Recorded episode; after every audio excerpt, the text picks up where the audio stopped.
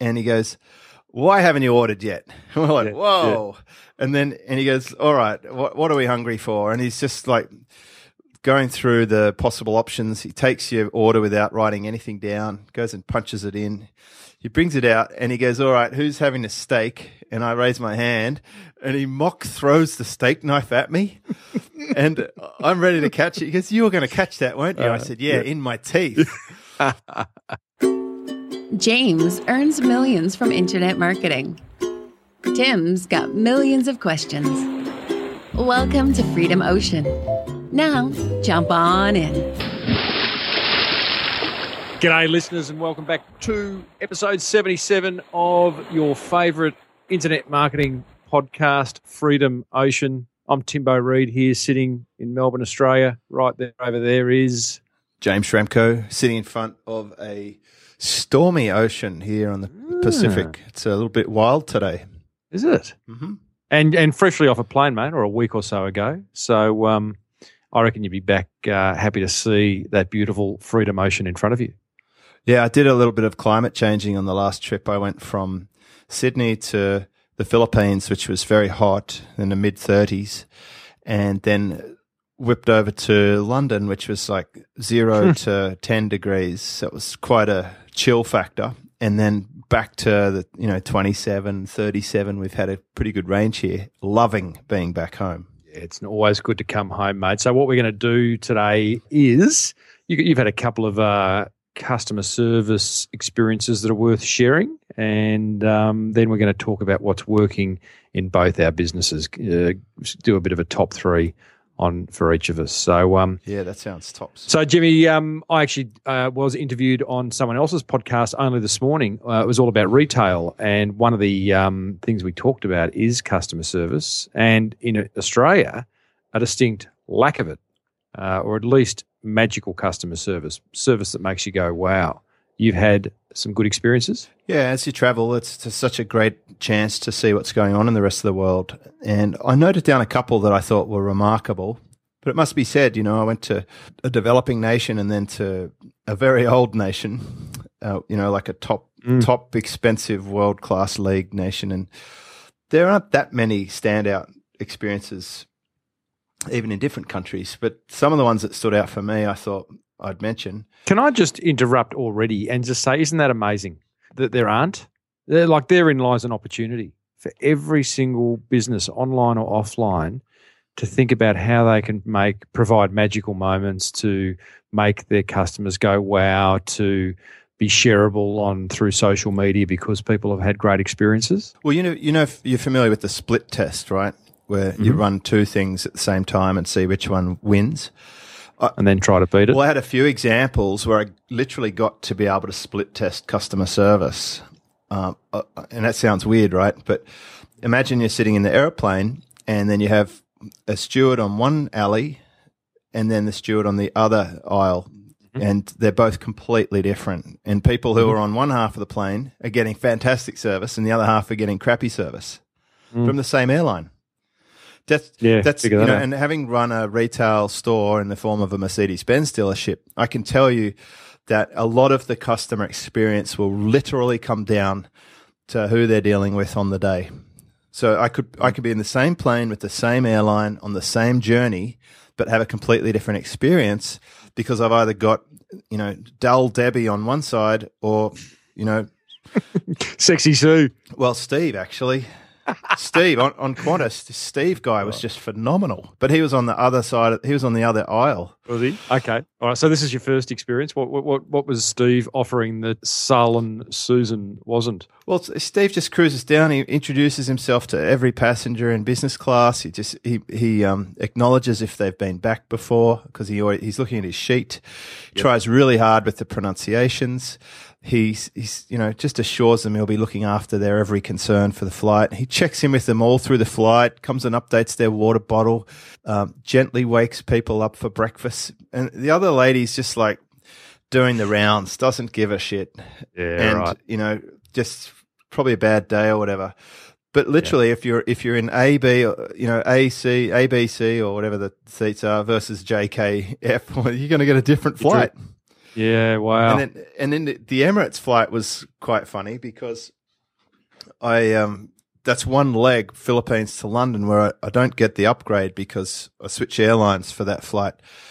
And I'm just in economy, but this guy comes up to me, the steward, and he goes, "Welcome back, Mr. Schramko. I'm such and such. I'm your host for the flight." Like, he singled me out in the whole of economy because I've got the equivalent of Qantas Gold or whatever that translates to. And in fact, in Emirates, I think I'm like the top level because it somehow through my American Express, I get the Sapphire or whatever. Right. So I'm showing up on their radar as a top VIP, and they just single me out in the whole cabin, and it was almost embarrassing.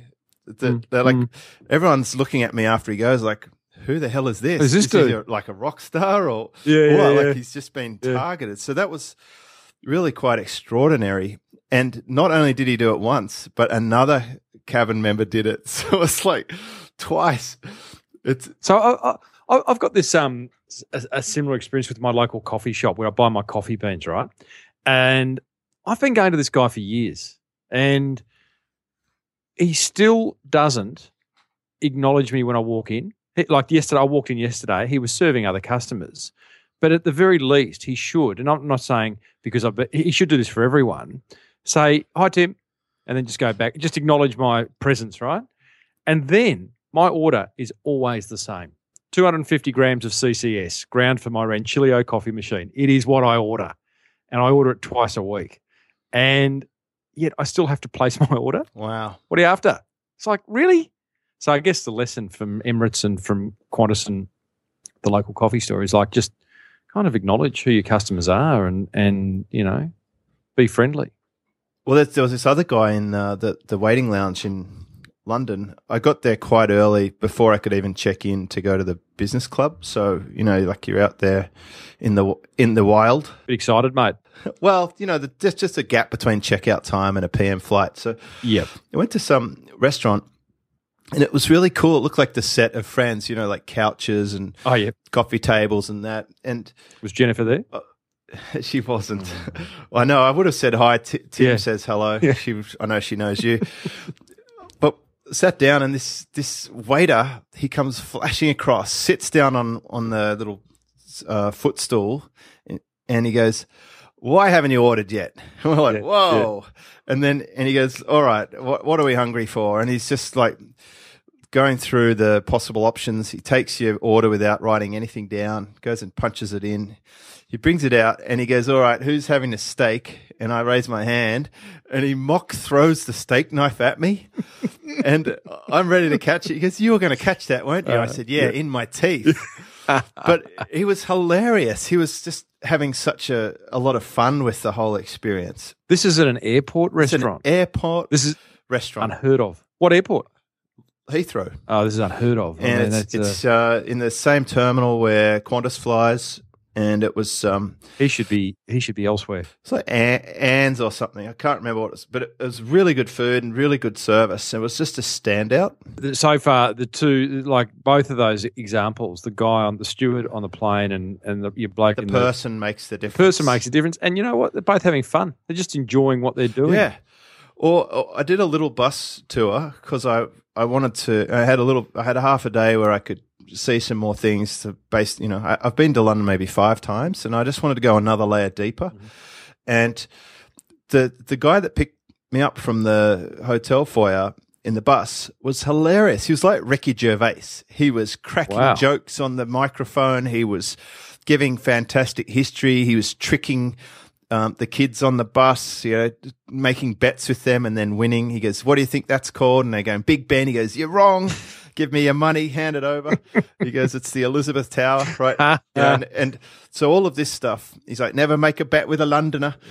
And then we get to the terminal where we start the tour, and we get this old grandma. We're going past some. She goes, "Oh, over on the left here's something." I can't remember what it is. I'm thinking, you're the freaking tour guide. You're supposed to know what this is. And at the end, she goes, "You know, if you want to leave a tip, you're welcome to." And I'm thinking, that didn't earn a tip.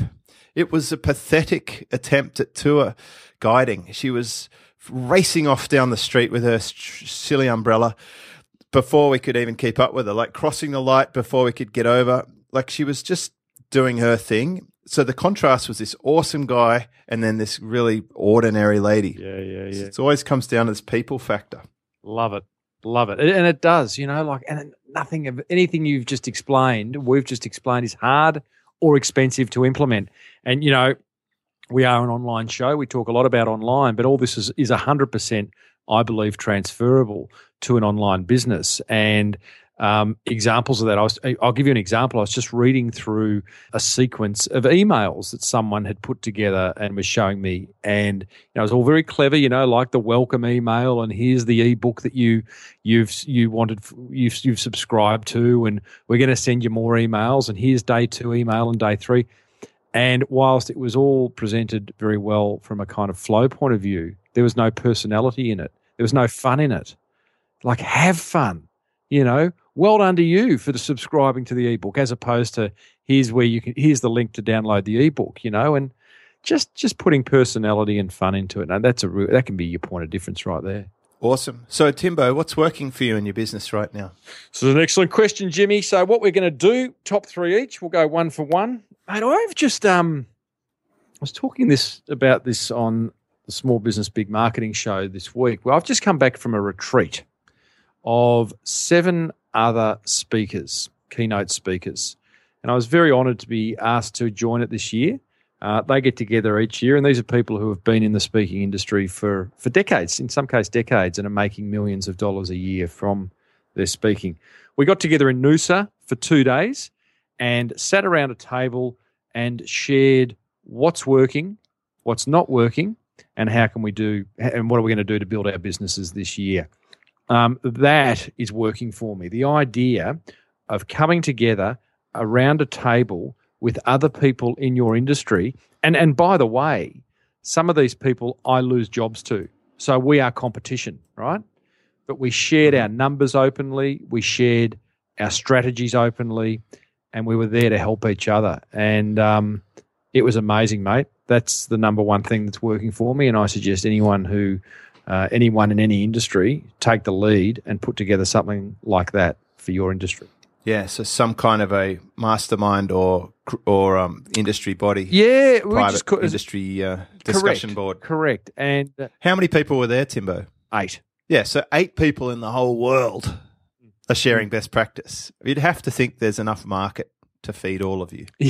Correct. Like this scarcity thing kicks in. I've actually had one member once left my mastermind because I took on another member in a similar industry, and they were concerned that was just going to small thinking. Oh, but then I replaced that member with another member in that industry, and the 2 people in the same industry not only share ideas and feed work to each other, but they even formed a podcast together. I mean, it's to see the exact opposite mindset and how it resulted in such an extra profit for them was fantastic. Yeah. There is enough to go around, and I don't think there's enough. We don't do enough of that. And again, many people listening, you're living in your online world, you're stuck in your cave. Sometimes it's good to raise the head 3 centimetres up from the screen and look out. And I think it was benchmarking that really helped dislodge me from my job, and that is becoming aware of other people in my field who are doing significantly better than I am, creating a gap that I wanted to solve. Mm-hmm. So I'd say we used to do it in the Mercedes dealership too. We used to benchmark with other dealers of the same size and demographics so that we could get a feel for, you know, what should the labor rate be? What should the sales be? What's the sales profit? You know, what models are selling? And you'd learn stuff by comparing. No, it's like when we were kids with trump cards. Yep. Yeah, totally. Did anything shock you? Did someone's number on anything shock you? In terms of their turnover or their fee or whatever? Just anything at all, like how many staff they do or don't have or how many gigs they do? Well, no, yeah. What shocked me is really the question. Not shocked, because I knew I was amongst giants. So these are people who are earning big dollars for a keynote, who are doing lots of keynotes, who have very few staff. I mean, it's a wonderful business model speaking, because you know you might have a full-time VA or PA. The rest is a virtual team that you surround yourself with in terms of, you know, an editor or a designer or a writer or whatever it may be. All of them had speaking coaches. most of who were stand-up comedians, the coaches, and we've spoken about that before. Mm-hmm. The other thing, my big learning, and I'll just make this my number two, what's working for me as of this week, which is, we get paid well to speak, but and for me, up until now, that was the end point. It's like, great, got that keynote job, got a great fee for it, going to give it my best, and we'll move on to the next job. But these guys were very good at that. Was kind of almost the entry point into a business to then say, okay, well, how else can we help you? So it was like extending the conversation and packaging up things that – because the insight was, as conference organisers, their biggest problem is that how do they make the conference live in the delegate's mind after they get back to their work? And so the idea that I got from the retreat was to put together a series of monthly emails containing a marketing tip, either via video or audio, and sending it to the delegates. And that's a complete package. It's like the Keep the Conference Alive package that the organizer buys off you, and is for me, is just an ideal way of continuing to work with that business. And I've put together a brochure on that. I have got, I've sent it to 4 conference organisers that I dealt with last year, and one of them has already taken the bait and loves the idea. It's great. I had exactly the same thing. I remember sitting in Mexico, and I said to a bunch of fellow entrepreneurs, so this is sort of leaning on your first topic of the benchmarking mastermind, I said, I've been invited to speak in an event. What should I sell? They said, sell a live event. And I took that from just delivering the live event, which is what I did the first 4 or 5 events, to making my event a way to capture content and to repurpose that into a membership. And now my live event really is actually the annual meetup for people who are part of my community. So yeah, right. I'm going to go with point number 1 for me, the thing that is working for my business, which is just so incredible and the most amazing thing that I've ever done. Is wow. Insert drum roll, please. Recurring income. It's just this idea that each month income comes in, and it could be something that I sold a few years ago that someone is subscribed to, and they're continuing to stay on board as a customer, and I'm continuing to deliver value. Now, I have that in various forms. Yes, I have a mastermind. I've got a membership community where I coach as well. And I have services such as traffic services, and content services. So this core idea is the single most important idea that I put into play, because I see so many people selling one-offs, one-time projects that start and finish, and then the income stops. And this whole industry of internet marketing is still caught up with this launch cancer, where they do a big launch, push all the limits, drain their service, bring in the cash, handle the refunds, cop the bad feedback if they're not getting delivered the result, and then they have to, the money runs out and they have to do it all again, and they get desperate and they start, pushing for prizes and joint ventures and stuff. I just sidestepped that whole thing with this simple idea of focusing on recurring income solutions that evergreen or sustainable for the long period. Well, you only need to learn from the telcos with their phone plans and data plans. Yeah, telephone plans, internet.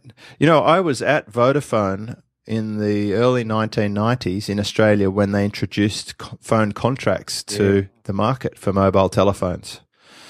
When they were locking people in for 12 months or 24, subsidized handsets, because the handsets cost $1,700 back then. Yeah. For a brick. And they had these plans and contracts, that whole thing. Now, I think this recurring income is just the most incredible thing. And what it means is I can constantly focus my attention. Instead of being a typical marketer where I'm 90% focused on marketing and selling and 10% focused on delivering, I'm more 50-50. 50% delivering solutions and managing my team, and 50% on just continuing to develop content pretty much in the form of podcasts and blog posts or videos or event recordings that I can reveal to the public. Speak at the occasional event, etc. Yeah, love it, love it. I only said to my son Jack this morning, who is about to start uni this year. I gave him a book that I love called The $100 Startup. And I said, mate, go and read that. I want you to read a chapter every 2 days and then come and we're going to talk about it. Because, and this is exactly the conversation I had. It was like 3 hours ago. I said, I want you to understand right now, he works at the local vet. You're trading time for money. And I get that. It's a good job. Keep doing it. You've got a good network happening there. You're learning great skills. But I want you to understand this concept of recurring income and starting, and on actually when this, specifically saying, consider starting an online business. Don't know what it's going to be, but this book's going to give you some ideas and see where that leads him. Because he's about to go and do science at uni and he's not going to learn all that stuff. So I want him to kind of just have another conversation going in his mind so that when he does, if he does choose to go and work for the man, he has at least got something else going along as well, and it takes the pressure off. Isn't that cool? And I was having a few beers with my son Jack last night, and having a similar conversation. Really? Yep, talking about the time-based economy versus the results-based economy. And my tip for him was to just focus obsessively on what he's absolutely uniquely gifted at, and do it so well that he's just a mile above everyone else, and just really drive down that core, and he's doing that, and he's really making a lot of progress in the thing that he's the best at. Yeah, it's great. To find his unique ability so early is great. Now, yep, totally. My second one is number two, Jimmy. The thing that's working really well for me is having a team, and in particular the support team that is really the central hub of my business, because not only do they answer existing customer queries, but they also can answer prospective customer queries, and they're especially good at helping those people find the right solutions. So they've effectively become a sales support team in some way, where they're able to serve the ongoing demands of our business without me having to be directly involved. And this really comes back to the idea that for your business to grow, unless you are a keynote speaker, and even if you are, you're probably still going to need at least a small team, but you will need at some point to have a team where it's not you doing every role in the business, because that's how we typically start. But the sooner we start thinking about how we can get one layer back from the humdrum of support, the more leveraged we can be with our ability. Mate, it's a something close to my heart, and it's part of my 2015 push is to be a bit smarter with that, because too many of us are doing everything. Well, a lot of people say, "What's the easy step to make this happen?" And I'll say, without hesitation, get a support desk. If you have any kind of online business, get a support desk that is away from your inbox. So it could be smallbusinessbigmarketing.com/support. And you put a professional software tool there, like a Zendesk or a Help Scout or whatever. And you might man it in the beginning, but eventually you'll hire someone to do that. And for me, that was a huge stepping stone. I think I paid about $1,000 a month to have someone handling it part-time, and that freed me up to do more than $1,000 worth of sales in other areas, and then I was able to scale on top of that. So that was just a huge leverage point for my business, stepping away from at the time it was between 5 and 10 support requests a day with the same thing. It was a monotony. It was people claiming their bonuses for the affiliate product that I was selling. And it happened every single day. And at some point I thought, hey, I could actually pay someone to handle this so I can go and do something else. And I think there's a number of blockages that stop people from embarking on surrounding themselves with a team. One of them is obviously cost. And you got to spend money to make money. And it sounds obvious. But I think a lot of people think this idea of getting a team, and by the way, it's not about putting people on payroll, listeners, at all. This is about, surrounding yourself with a virtual team who work on a project basis. Some may become full-time. And I know for you, James, they have. Many have. But, you do have to spend money to make money. What are you worth per hour, and what are you paying someone else to do something per hour? And If it's less and you can afford it, then do it. Yeah, and a simple starting point for that, for me, before I went down this thing online, it's just a home-based example. And that was simply crossing that mental barrier between me mowing my own lawn and me hiring someone else to do it. And I think at the time, me mowing the lawn meant changing into lawn mowing clothes. Love it. Getting petrol all over my hands, you know. Love to see that. Smoky lawnmower, you know, dragging it around in the heat in summer for an hour and a half. Chewing on a husk of wheat. Getting stone chips on my ankles and... You know, I used to have a professional lawn mowing round, so, you know, I was quite used to it. And you knew what you were doing. Somewhat sick of it. But, you know, then the edger and the wire you got to replace. Oh, the edger. You need two-stroke fuel. It was just – Yep. And then at the end of it, you got to go and have a shower and wash all the crap off or have a swim in the pool. Yeah. That versus me paying someone like $25 or $30 to just come and then go when the lawn's immaculate. And my challenge was, can I do something that creates $30 worth of value while he's mowing the lawn? Like literally go and work on my website or add an article or build a website for a customer or promote a campaign with an email. I'd send out an email and make a couple of $1,000 and, you know, that's it. I'm not mowing the lawn again. And that was my stepping stone into this whole idea of exchanging money for time and making the numbers work out. Yeah, right. Well, I just want a photo of you on the lawnmower, mate, after all that. Mate, oh, seriously, I had 21 lawns to mow when I was, you know, like probably 20 years old. And it was a lot of work. And I know what the – I know that was sort of a partial step towards getting paid for a result rather than time.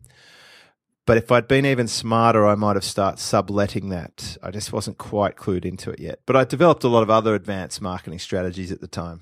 Now, Jimmy, my number 3 is going to be a tool that's working for me more than a kind of philosophy, I suppose, or a business concept. I've been using, because I've had this broken right arm, fell off my bike. One of the things I did was use voice to text on the MacBook, which if you hit function twice, it's pretty accurate.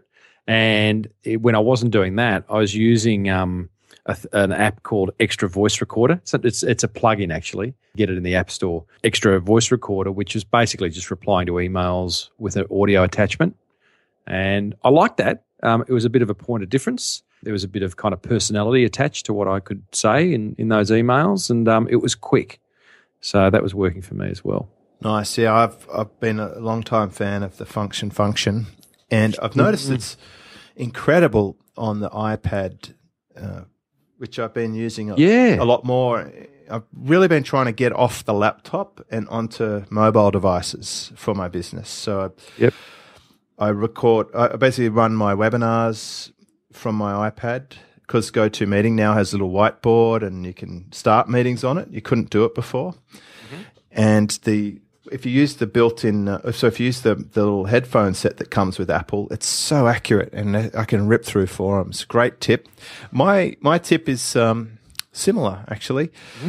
The thing that's working really well for me is having really high definition noise filters on what I allow into my focal point, and specifically what I mean is I've blocked most things that distract other people from being productive, especially Facebook, Twitter, any sort of alert or device buzzer or reminder that's telling me there's a message waiting for me.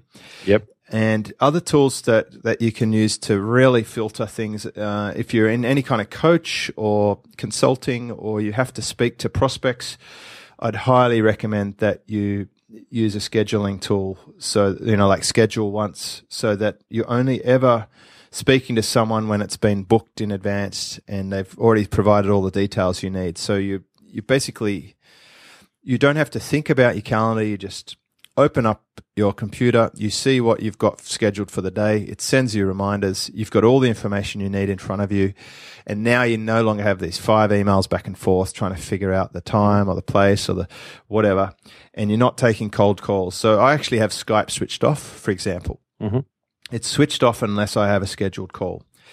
I'm using Facebook for about an hour a week. Nice. I'm just not using it. There's discipline in that, like, because have you removed it from your bookmark toolbar? Have you, like, how do you not just go and click on it like most of us do? No, the only time I'm going there is when I have to syndicate a post on my blog, which is usually once a day or once every 2 days. I'm just going to go there. Or if I'm walking to the shops to go and buy some milk or something, I'll probably take my iPhone. Mm. And if I'm waiting in the elevator, or I'm hanging at a set of lights waiting for the green, I might just use the app then. So it's something I do.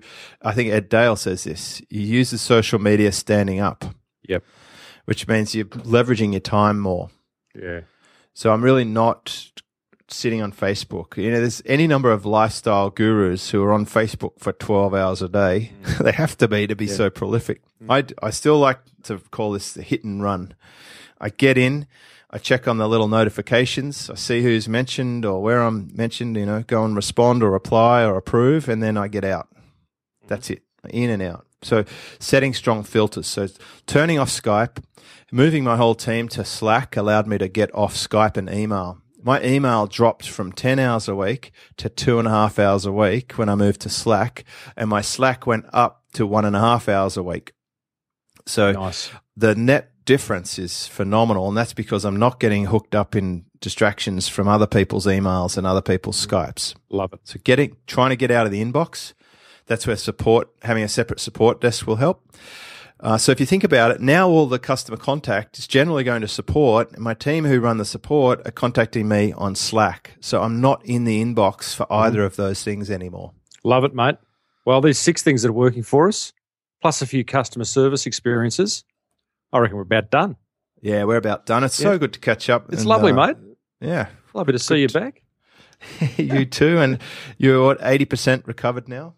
Yeah, I'm nearly there, buddy. Yeah, the arm is mobile. Can't exercise, which is annoying me. I've put on a little bit of weight, and look forward to getting back to the gym and back on the bike, so to speak, and doing that, because that even affects your headspace. It affects you. You know, you just don't feel as healthy and as you would if you're exercising like I used to. So that is not far away, mate. Been a pleasure. Episode 77 of Freedom Ocean is about to finish. The tide's going out, so to speak. Had to use an ocean kind of thing there. It literally is, actually. Right, there you go. Yeah. So, mate, have a great week. And listeners, you have a great week. If you want to find out more about Freedom Ocean, head over to freedomocean.com, or you can find us on Facebook for .com/Freedom Ocean. And we'd love to hear from you. Leave a review on iTunes if you love what you hear and you're implementing. We'd love to hear that as well. Jimmy, see you next time, mate. See you, Timbo. Have a great one. Thanks for diving into the Freedom Ocean with James Schramko and Tim Reed. You've just come that little bit closer to living the life you choose. Please keep in mind that the ideas, opinions, and information shared in the show are those of the hosts and do not reflect those of their past employers. And as far as future employers go, well, they're both pretty much unemployable.